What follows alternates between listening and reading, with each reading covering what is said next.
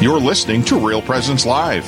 Now, back to more inspirational and uplifting stories and a look at the extraordinary things happening in our local area. Heard right here on the RPR Network.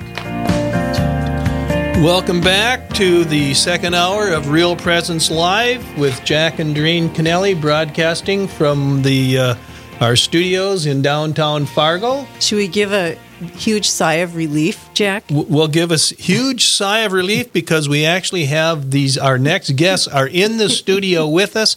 We can see them, we can talk to them, and we can. They might answer our questions. They might even answer our questions. And uh, in fact, we're kind of thinking that maybe we'll just kind of turn the next half hour to them, and we'll just take a break because we're still trying to decompress from the last one. we deserve a break.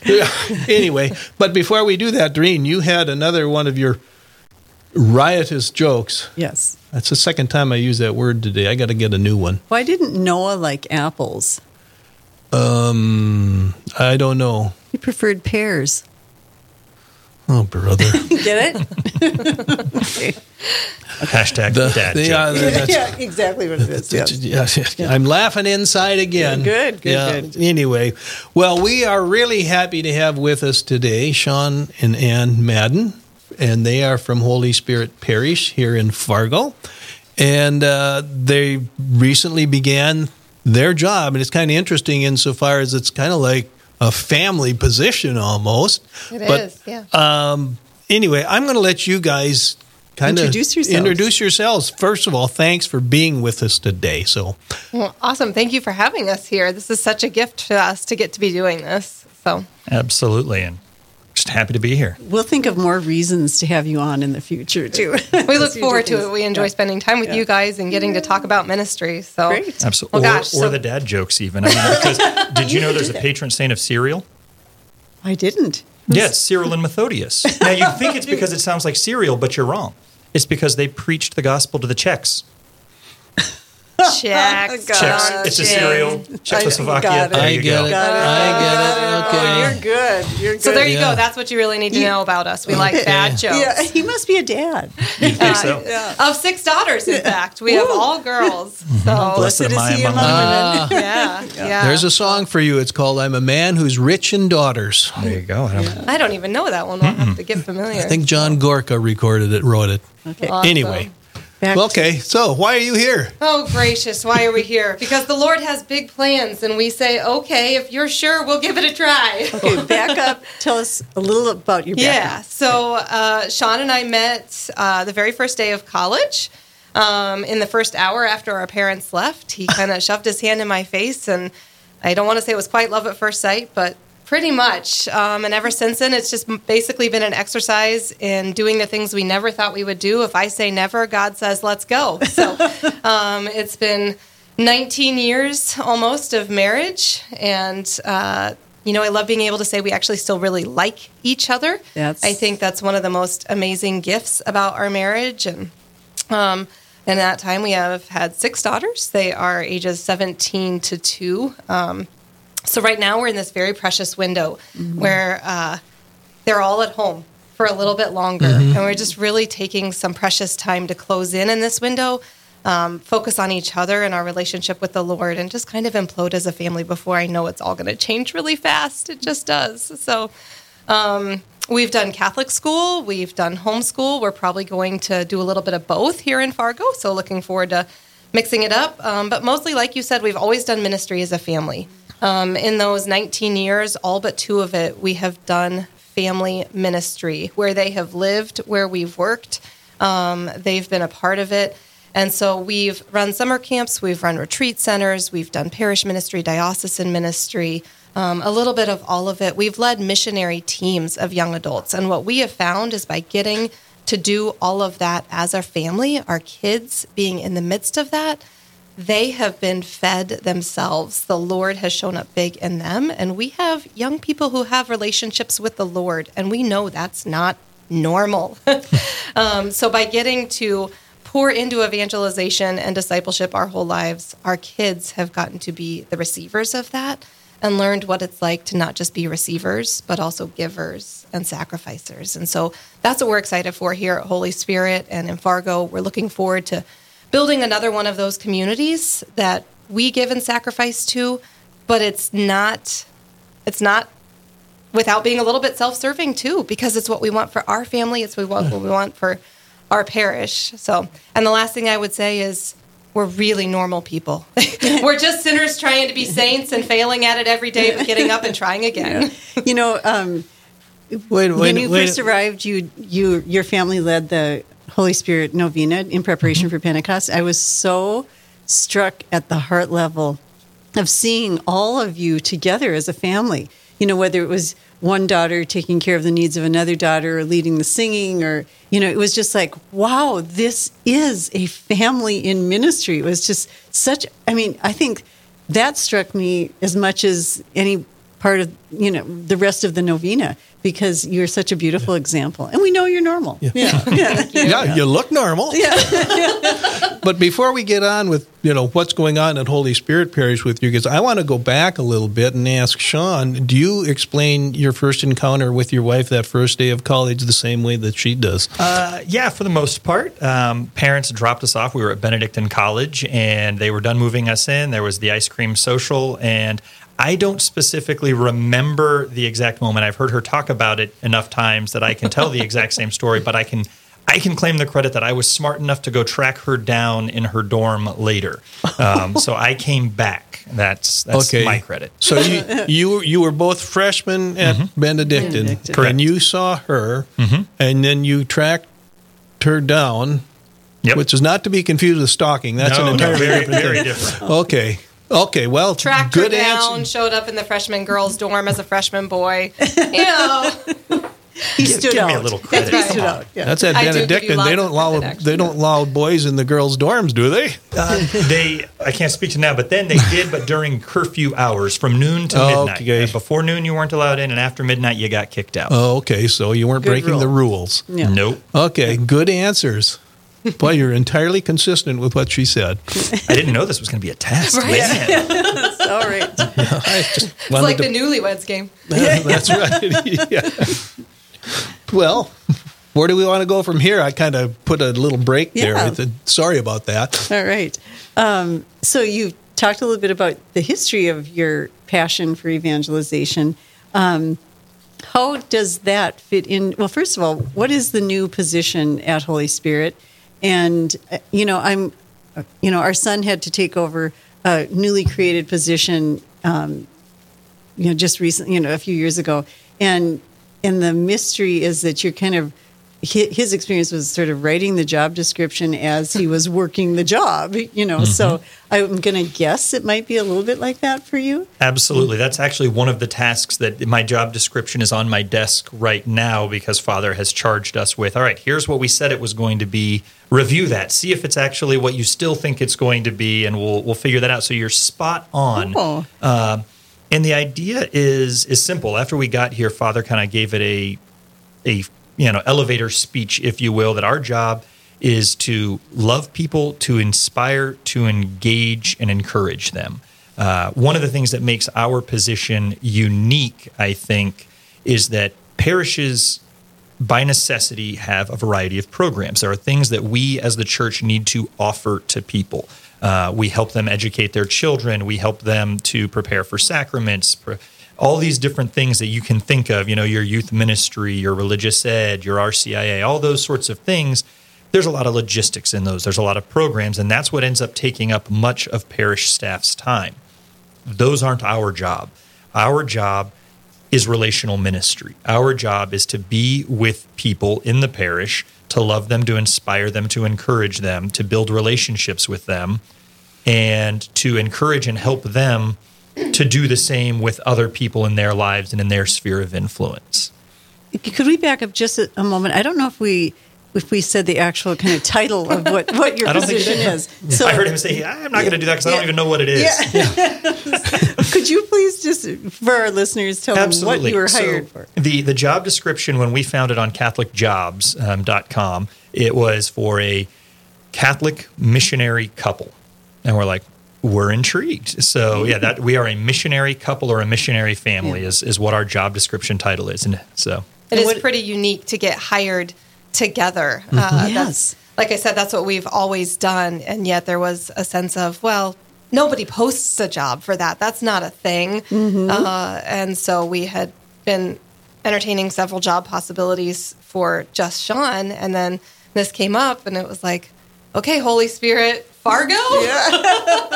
Oh boy. But, but, but it makes so much sense because, like you said, we have done ministry as a family, and you're exactly right. He called us here as a family. We sat down with the girls and had a conversation at the dinner table that, like, this is God asking us to continue going together. Do you guys want to keep doing that together? It's not just us; it's all of us in in Yes. for a lifestyle, in for the Lord, and in for a job. So. Well, what, look at what this. does the word mission mean? I mean, it, it, my husband has done mission work too with a Catholic healthcare company, but what? How do you define mission for the people out? That, that is the, the great question of the church these days, isn't it? It I is, mean, you know, is. so our our popes and the church is talking about missionary discipleship. So, and you know, our mass comes from the term "go." It is the mission. You know, very vague, loose translation, um, Mm-hmm. but it's being sent forth. It's going to people, not sitting in our churches waiting for someone to show up and say, "Here's what I need," but going to them and saying, "Hey, how are you?"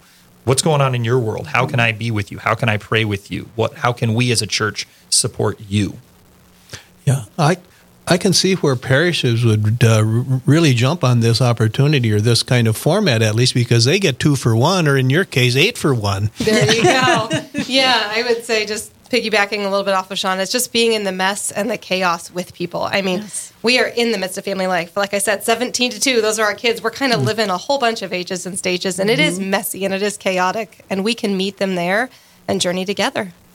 Okay, well, we're gonna get we're gonna talk about this some more, but we're coming up on a break right now, and I think this is our hard break. So uh, stay with us. You're listening to Real Presence Live, and we will be back, and we're talking with Sean and Ann Madden about uh, their job as uh, how did you say it? Missionary Missionary. Missionary. Missionary, whatever, missionary disciples with Holy Spirit Parish. So stay with us. Live, engaging, and local. This is Real Presence Live, where we bring you positive and uplifting stories and share the great things happening in our local area on the Real Presence Radio Network. Hi, I'm Carrie Dew, Executive Director at Riverview Place Senior Living Community in Fargo. For over 35 years, we've been honored to nourish our residents in mind, body, and spirit. We offer a full calendar of activities, events, and faith based programming, and the best food in town. Our independent and assisted living residents thrive in our warm, comfortable, and compassionate community. We'd love to meet you. Call Marin or Katie today at 701 237 4700 to line up a tour. Hello, this is Mike Kidrowski, Director of Advancement for Real Presence Radio, with a creative gift planning tip. Do you want to make sure Real Presence Radio continues to receive your support in perpetuity? This can now be accomplished by establishing an individual endowment account in your name with a minimum gift of $10,000. A distribution will be made annually in your name to assure future generations will continue to hear the good news of the gospel of Jesus Christ through the mission of Real Presence Radio. To learn more about establishing an individual endowment for Real Presence Radio, a gift which will last in perpetuity, please call me, Mike Kidrowski, at 701 290 4503. State tax credits may apply in some states. Let's get started.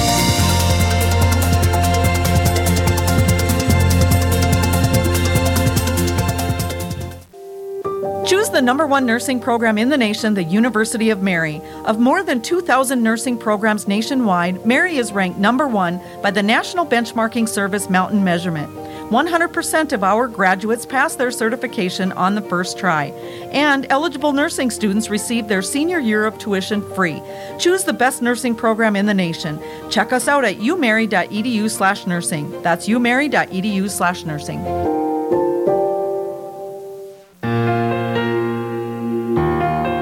This is Real Presence Live on the RPR Network, bringing you stories of faith and hope through local hosts and guests from across the upper Midwest. Now, back to the show. Okay, back to the show. Like he said, this is Real Presence Live with Jack and Doreen Kennelly as your hosts. We're talking to Sean and Ann Madden.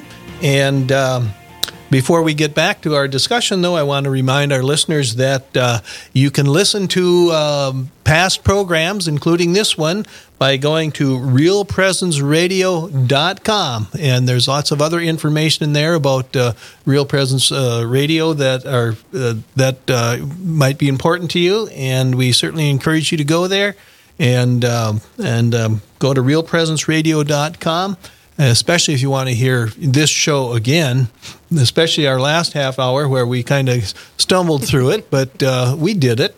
And but let's get back with Ann and Sean here. Yes, um, you know, I was just as you were talking, Jack. I was just thinking about what a gift it is to have you live in the in the station. What you know, in comparison to the last half hour, and how really that's a reality we need each other i mean you know there is even though you know we we fumbled through the last half hour to have people present to us is so important for that mission work that we just started talking about before the break. Um, can you talk a little bit more about that? You know, what you're going to be doing as far as engaging people and and that you know building relationships. Yeah, I agree a thousand percent. if one can do that, yeah. uh, that you know, God did not create us to be alone. I think that's the lies of the devil that we should ever have to be alone. He wants us to be in relationship with him first and then of with each other, you know, and so much of doing this as a family, of being missionaries, uh, you know, we really just want to be with young families and families in all ages and stages and just living into that reality of vocation, that reality of having your relationship with the Lord at the heart of, um, you know, your marriage and your family um, and we're just really excited to be ultimately charged with growing the party in heaven. I mean, mm-hmm. if Sean and I, I do that. our job well, right? That's yeah. that's the goal. I mean, that's why you guys do this show. That's yeah. why all of us are called to be missionary disciples. Like it just is meant to be a party, and a party is mm-hmm. more fun with more souls. So mm-hmm. um, we're just looking forward to throwing ourselves into getting to know people, um, to mm-hmm. build those relationships, to just really know people who for who they are. Mm-hmm. And then I think what we're hoping to do is to encourage and inspire more people to recognize that gift alive within them, the Holy Spirit growing inside them. Um, because this missionary discipleship program is not going to be the Ann and Sean show. It's mm-hmm. going to be Ann and Sean saying, Do you know how amazing you are? Did you know that you are chosen? God has a dream for you. You are loved, you are forgiven, you are called, you are great. mm-hmm. um, Keep going. I, am feeling really yay! good here. and I yeah. think if more people in our culture can stop buying the lies of loneliness and separation and the divides that our culture wants to see in all of us, um, and believe that the Lord has created power within them, I think sometimes we don't recognize that our true power comes from Him and that mm-hmm. we are amazing. And so I guess our hope is just to. Um, ignite people on fire by helping them recognize that God has intentionality for them. Um, we aren't. I'm not called to be Doreen. No. If I try, mm-hmm. I'm not going to set the world on fire. I'm called to be Ann. He's called mm-hmm. to be mm-hmm. Sean, mm-hmm. um, and that's true for every member of our parish, for every person in Fargo, and all of us. And so, mm-hmm. just helping create that army of saints who believe in the Holy Spirit, setting them on fire, and then recognizing that there's an intentional call for their gifts. There's someone waiting for them to use their gifts and introduce them to Christ, let them be friends. And He called us to be members of families. I mean, that was yes. God's design that we be members of families. Can you talk a little bit about that in this work that you're going to be doing? What what is the family in in the um, you know in this work of evangelization? Yeah, it's it's the basis for everything. I mean, as a sociology kind of person, you would look it's the basis of all society. It's the it's the basis of our church. Um, we are the family of God, and so often through logistical reasons or circumstantial or even sometimes philosophical people are like okay we're going to move these people over here and these people over here and different generations throughout history you know you grow in periods where the kids don't want to be anywhere with their parents that's not really the way it's been for the last 15, 20 years. Kids like their parents. It's weird to people who didn't like their parents growing up, and it's not the same for everybody. It's not the the situation for every family by any means. But if we can, when we would do camps, you could have a kid come to camp and move them so far in one week, but then you change send them back into an unchanged system. And it's hard to figure out, okay, what does this new faith I have or this reinvigorated faith look like in my old unchanged context? And you feel like, hey, we made all this progress, but then when that kid is a week or two weeks later, it's hard to keep that going because the system around you is unchanged. When you move a family, when you're working with families, things are slow, things are messy, things are chaotic. You know, you're in the middle of something and all of a sudden someone starts screaming or yelling at each other, um, you know, and that's just the parents. I mean, whatever that looks like. Um, Yeah. and so doing anything with everybody is slower, harder work. But one of the one of the things that kind of struck me many years ago is I'm the kind of person who I like efficiency. I like finding ways that work well and smooth and quickly.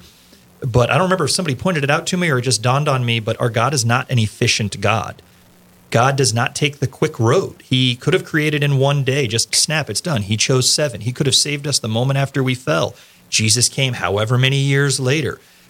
God plays the long game, and with families, it's it's a lifetime, and we're there, but it's worth it because you're building something that'll last. Mm-hmm. I think that's part of our hope is to be a part of the story of creating a culture of living your faith being normalized again. I think that's where families maybe historically have been and we're at a moment in society and culture where we're just being pulled in such separate directions. Mm-hmm. And when you have so many things vying for your attention to say rather than making time in our schedule for Jesus, okay, here look, we've created this little space to say we are going to make the radical change as a family that the entirety of our schedule is going to bring glory to God. And it's just such a different shift in looking at it. And the world does not want us to do that. Nope. Well, Um, and what that doesn't mean is it doesn't mean that you're only doing churchy things. It doesn't mean that you're Exactly. exclusively doing church. And no, we can't do this hobby we love. It's that you do that hobby for the glory of God and you're good to people and it, you know, all is holistic. Yes. Getting I call it getting out of the Sunday box. We need Sunday in order to go into, you know, go to the amusement park, go to the mall, go to the grocery store and and you know, engage in your hobbies, go to the golf course and every see everything as opportunity to, you know, love the other that's put in front of you.